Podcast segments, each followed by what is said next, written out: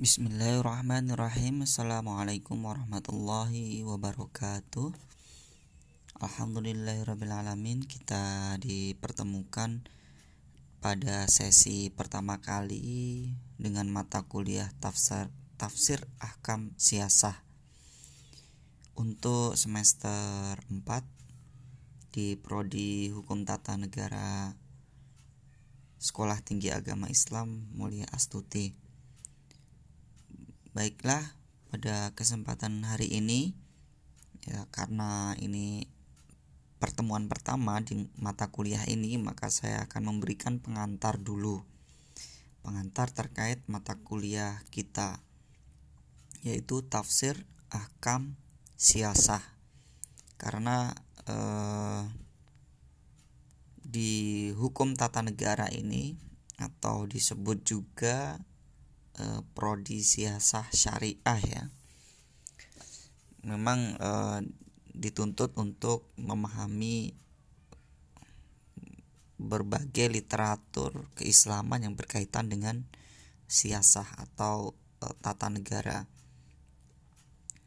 Sebenarnya e, dalam siasah ini kalau berkaitan dengan tata negara itu disebut siasah dusturiyah yaitu yang lebih spesifik berkaitan dengan tata negara. Namun pengertian siasah sendiri juga e, banyak sekali pendapat, ada yang mendek, lebih mendekatkan kepada e, apa ya keislamannya, misalnya jadi siasah itu adalah mengatur, memerintah supaya ya manusia pada umumnya itu adalah mendekatkan diri kepada Allah Subhanahu wa taala. Namun ada yang lebih kepada uh, sosial. Misalnya mengatur memerintah itu menetapkan kebijakan itu untuk mencapai kemaslahatan. Itu sebenarnya beberapa definisi dari siasa. Kemudian selanjutnya eh, sebelum kita masuk ke tafsir ahkam siasah maka kita perlu mengetahui dulu secara bahasa apa itu tafsir kemudian eh, ahkam kemudian siasah. Kalau di prodi pendidikan agama Islam maka di sana ada tafsir tarbawi ya. Tafsir tarbawi. Ya kalau berkaitan dengan tafsir itu eh, umumnya itu membahas terkait dengan ayat-ayat yang berkaitan dengan gitu. Kalau tafsir tarbawi ya berkaitan dengan uh, pendidikan ayat-ayat berkaitan dengan pendidikan. Karena kemudian ada uh, kalau di ekonomi ya tafsir muamalat misalnya tafsir ahkam muamalah misalnya Uh, kalau di prodi HTN sebelumnya ada juga uh, mata kuliah hadis ahkam siasah. Nah, itu kalau sekarang tafsir ahkam siasah. Nah, itu ya berkaitan ini aja biar mahasiswa-mahasiswa itu mengetahui apa sih ayat-ayat yang berkaitan dengan siasah, apa eh, hadis-hadis yang berkaitan dengan siasa. Secara definisi kalau tafsir itu secara lugawinya atau etimologinya berarti mengungkapkan makna.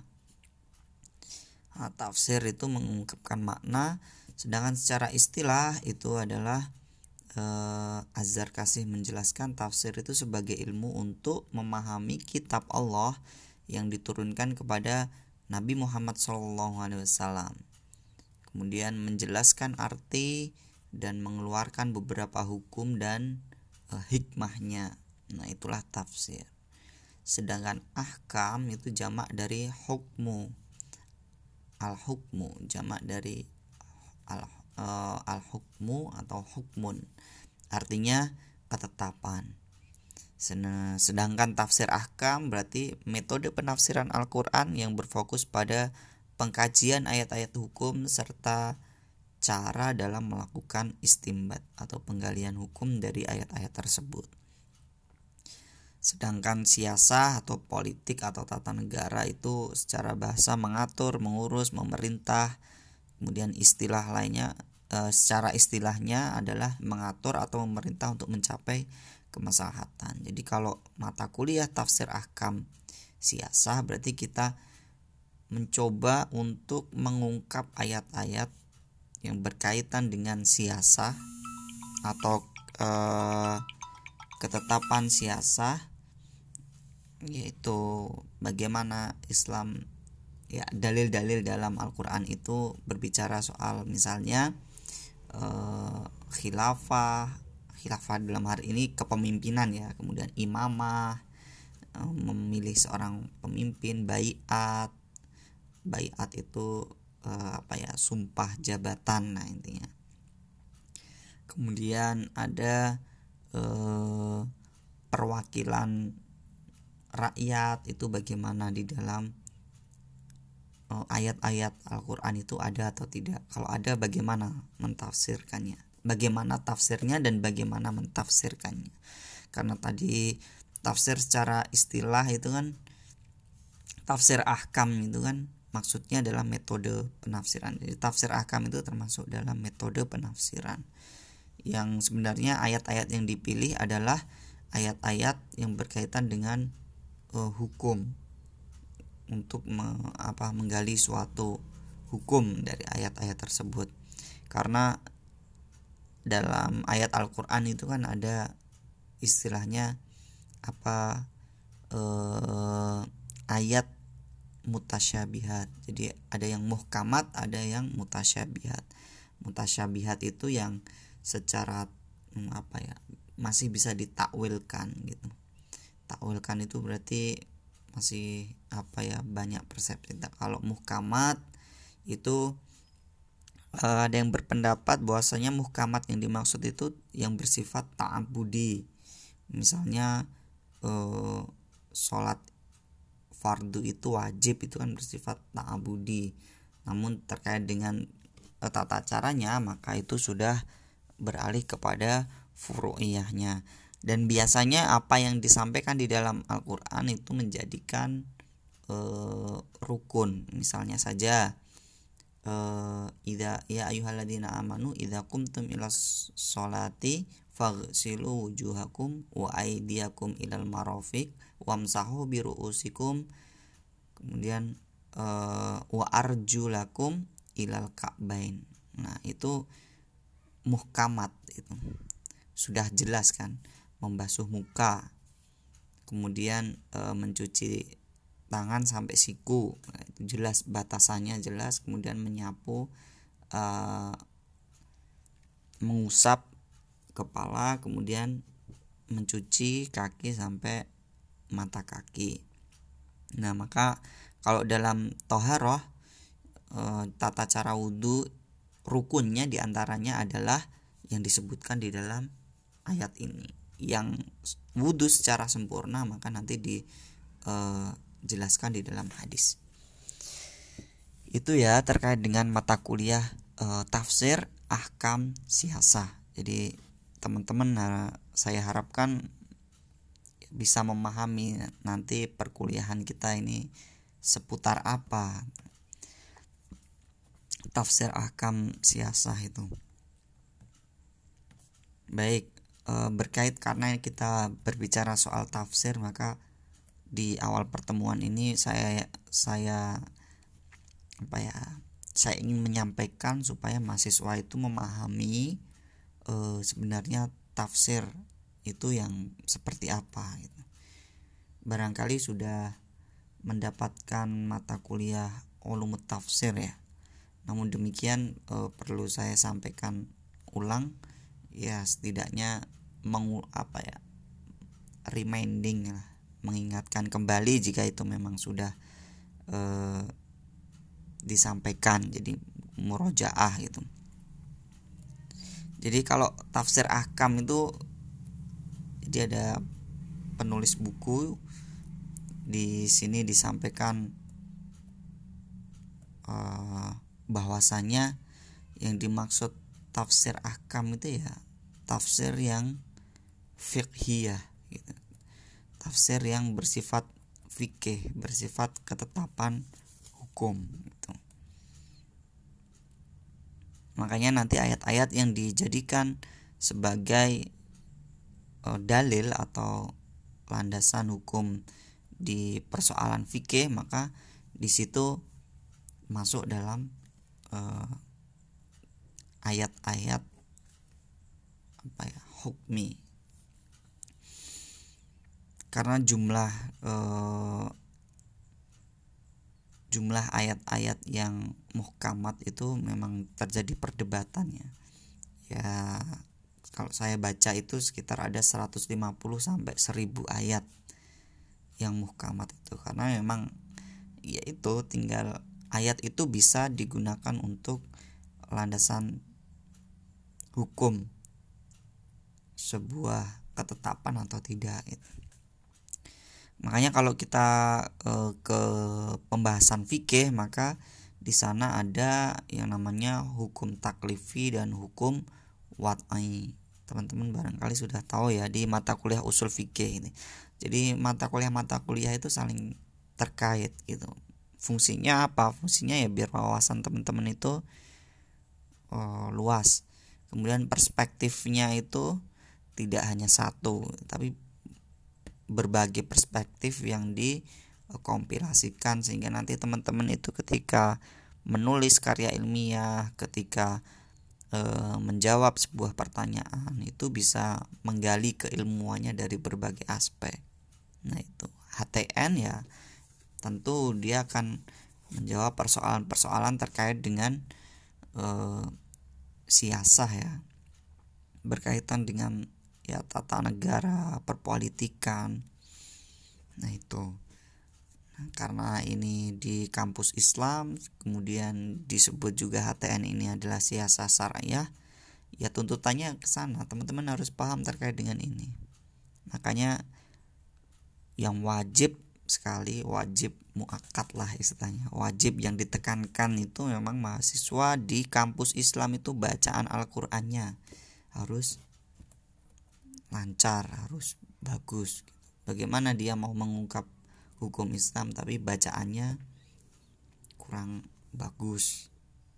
Atau nanti ketika dia selalu apa ya referensinya kemudian apa argumen-argumentasinya dikembalikan kepada eh, rujukan Islam sedangkan dia membaca sumber hukum Islamnya saja masih kurang baik masih terbata-bata. Jadi itu di luar perkuliahan harus selalu dilakukan perbaikan membaca Al-Quran. Nah, kalau hukum taklifi misalnya di situ ada hukum wajib ada mandub haram makruh mubah nah itu. Di usul fikih ya semoga teman-teman udah mendapatkannya. Kemudian ada hukum wat'i itu ya berkaitan dengan uh, hukum-hukum yang berkaitan dengan apa perbuatannya manusia. Jadi biasanya melekat kepada uh, doktrin doktrin syar'i terkait dengan perbuatan seseorang. Misalnya di hukum watna itu ada sebab ada syarat kemudian mane jadi misalnya uh, hukum taklifinya adalah sholat itu wajib. Untuk mengerjakan sholat maka ada hukum wat'ainya yaitu syarat sah sholat. Gitu. Kenapa seseorang itu disebabkan wajib untuk sholat? Yaitu ketika dia sudah mencapai misal akil balik jadi berakal dan balik sudah mumayyiz bisa membedakan yang benar dan yang salah seorang muslim. Nah itulah. Nah itu yang melekat itu sebabnya apa syarat sahnya apa yang dilarang dalam sholat apa. Lah itulah disebut sholatnya wajib itu secara taklifi. Nah, gitu ya cara memahaminya. Kemudian eh, macam tafsir itu ya banyak. Secara umum ada dua yaitu ini berdasarkan sumbernya itu ada dua yaitu tafsir bil maksur dan tafsir bil ra'i. Kalau tafsir bil maksur itu yang dimaksud adalah tafsir yang penafsiran Al-Qur'annya itu didasarkan kepada riwayat-riwayat. Baik tafsir Al-Quran dengan Al-Quran artinya ayat yang satu ditafsirkan dengan ayat yang lainnya atau tafsir Al-Quran dengan hadis-hadis yang dirincikan dijelaskan oleh hadis-hadis. Itu termasuk bil maksur kemudian atau Al-Quran dengan pendapat sahabat-sahabat atau tafsir ayat Al-Quran dengan pendapat tabiin. Itu yang um, kategorikan tafsir bil maksur itu di sana. Kemudian adapun maksud dari sistematika penyajian tafsir adalah metode atau manhaj uh, mufasir. Nah, metodenya itu banyak. Ada misalnya metode tafsir ijmali itu yang berkaitan dengan menemukan makna ayat secara global ijmal kan secara global misalnya tafsir jalan lain kemudian Suyuti terjemah Al-Quran Depak itu menggunakan ijmali. Kemudian di sini ada tafsir tahlili. Tafsir tahlili itu menafsirkan ayat-ayat dengan memaparkan segala aspek yang terkandung di dalam ayat yang ditafsirkan itu baik segi bahasanya, hukum, sastra, teori-teori ilmiah gitu. Contohnya misal tafsir At-Tabari, kemudian tafsir Mawardi, itu banyak tafsir alusi Sayyid Kutub itu tahlili masuknya karena memang dari segi aspek dimasukkan di sana. Jadi satu ayat aspek bahasanya gimana secara teori ilmiah gimana itu tafsir tahlili. Kemudian ada tafsir mukoran mukoran itu perbandingan. Jadi membandingkan penafsiran e, itu antara ayat yang satu dengan yang lainnya itu namanya mukoron. Kemudian ada tafsir maudhu'i. Maudhu'i itu tematik. Ya. Ada ijmali tahlili mukoron dan maudhu'i. Maudhu'i itu secara tematik. Jadi misalnya dalam hal ini eh, ayat Al-Hajj Al-Qur'an yaitu al, apa ayat-ayat yang berkaitan dengan haji itu ditafsirkan. Itu misalnya atau dustur al-akhlak fil Quran yaitu ayat-ayat tentang akhlak ditafsirkan. Atau malaikat dalam Al-Qur'an itu Quraisy Shihab juga pernah e, menuliskan hal itu. Sedangkan coraknya itu bisa ada tafsir ilmi, ada tafsir mazhab, ada tafsir ilhadi atau e, yang menyampang, e, menyimpang dari kelaziman, kemudian ada tafsir sastra. Itu pendekatannya. Karenanya tafsir ahkam itu merupakan salah satu dari corak penafsiran ayat-ayat Al-Quran di mana secara sumber penafsiran ataupun sistematika penulisan tidak secara khusus terikat dengan sumber atau sistematika tertentu. Meskipun dari sisi coraknya terikat dengan corak fikih. Jadi ahkam itu ya begitu. Kemudian eh, itu tafsir ahkam ya. Kita mencoba eh, memahami dulu apa itu tafsir metode pendekatan dan coraknya Adapun nanti yang akan kita bahas adalah e, berkaitan dengan pemerintahan misalnya ayat e, dalam surat Al-Baqarah ayat 30 ini di semester awal dulu ya kita sampaikan nanti di semester kedua kita mungkin lebih fokus kita sepakati aja apakah ayat-ayat yang berkaitan dengan jinayah apa terkait dengan e, ibadat atau berkaitan dengan munakahat walaupun ada mata kuliah fikih munakahat juga tetapi kita fokus kepada penafsiran ayat-ayatnya saja yang berkaitan dengan itu. Yang nanti akan menunjang di perkuliahan fikih munakahat saya yakin. Karena teman-teman kan juga sedang mempelajari tentang fikih munakahat kan. Kemudian eh, tentang perintah berlaku adil surat An-Nisa ayat ke-58 nanti juga ayat yang ke-59 itu berbicara tentang uli amri di surat An-Nisa itu. Kemudian ada eh, kedudukan laki-laki dan perempuan. Nanti kita bahas di surah An-Nisa ayat yang ke-34. Kemudian ada uh, terkait ayat tentang imamah yaitu surat At-Taubah ayat 12. Kemudian ada uh, surat Al-Anfal ayat ke-72 itu tentang uh, keluarga negaraan. Kemudian uh, surat Al-Mumtahanah ayat 12 berkaitan dengan bayat pemimpin. Kemudian surat Al-Imran ayat 159 berkaitan dengan Dewan Perwakilan Rakyat. Mungkin nanti saya bisa apa ya? sampaikan secara penugasan. Artinya teman-teman saya minta coba e, menafsirkan ayat ini. Tentu saja merujuk kepada ya referensi-referensi kitab-kitab tafsir ya. Nanti ayatnya bunyinya apa, surat Al-Imran ayat 159 itu terjemahan umumnya bagaimana kemudian secara bahasa bagaimana kosakata yang ada di situ apa saja. Kemudian baru ke tafsirnya. Ayat ini berbicara soal apa. Kemudian menurut tafsir misal Ibnu Kasir itu eh, bagaimana tafsir dalam Fidilalil Quran itu bagaimana kemudian tafsir As-Sobuni itu bagaimana? Atau mungkin ada tafsir Al-Misbah itu bagaimana? Tafs menurut tafsir lain itu bagaimana?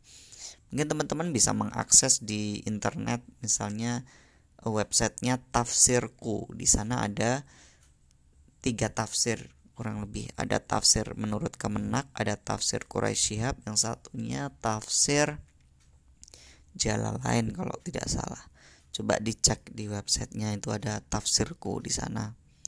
Ya saya sering juga merujuk ke sana karena memang bagus gitu ya bisa bisa dipakai kapan saja. Ya spontanitas juga bisa langsung terakses. Mungkin itu yang bisa saya sampaikan di pengantar ini. Semoga bisa menjadi apa ya informasi dan ilmu baru buat teman-teman kita akhiri dengan kafaratul majlis. Subhanakallahumma bihamdika asyhadu la ilaha illa anta astaghfiruka kurang lebihnya saya mohon maaf. Kita akhiri. Assalamualaikum warahmatullahi wabarakatuh